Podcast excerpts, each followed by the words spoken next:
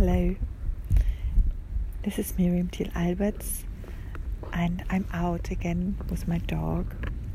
It's a beautiful morning, the sun is shining again.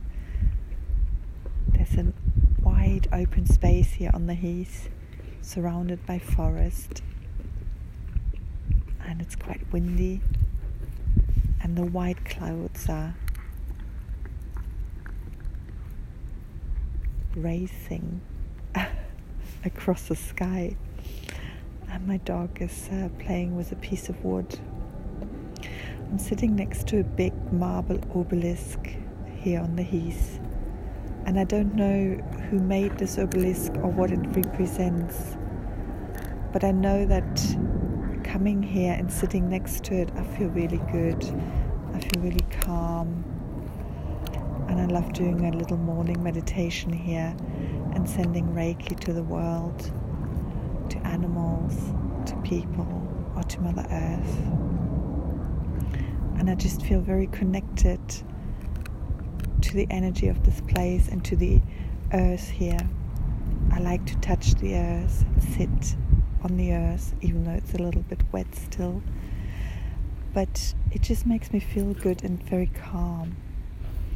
And I was thinking about energy spots while I was walking up here, and that we've forgotten about energy spots and the importance of finding your personal energy spot.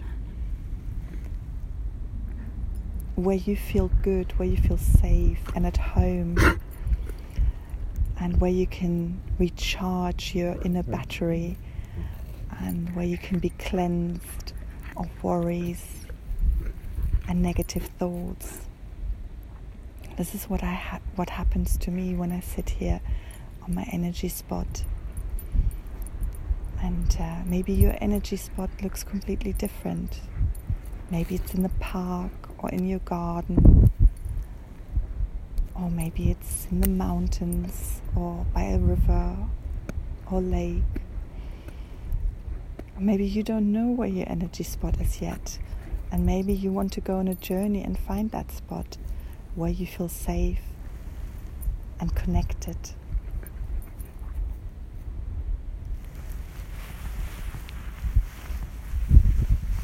And I would like to invite you to go on a little journey, to go and find that energy spot that makes you feel good, calm protected, safe, and inspired. Because when I come out here, I always get new ideas and I, um, yeah, think about things. And all the worries, they're being, they're being sort of um, blown away by the wind. And uh, so, uh, yeah, let me know what happens on your journey to find your, your energy spot or when you when you connect with your energy spot.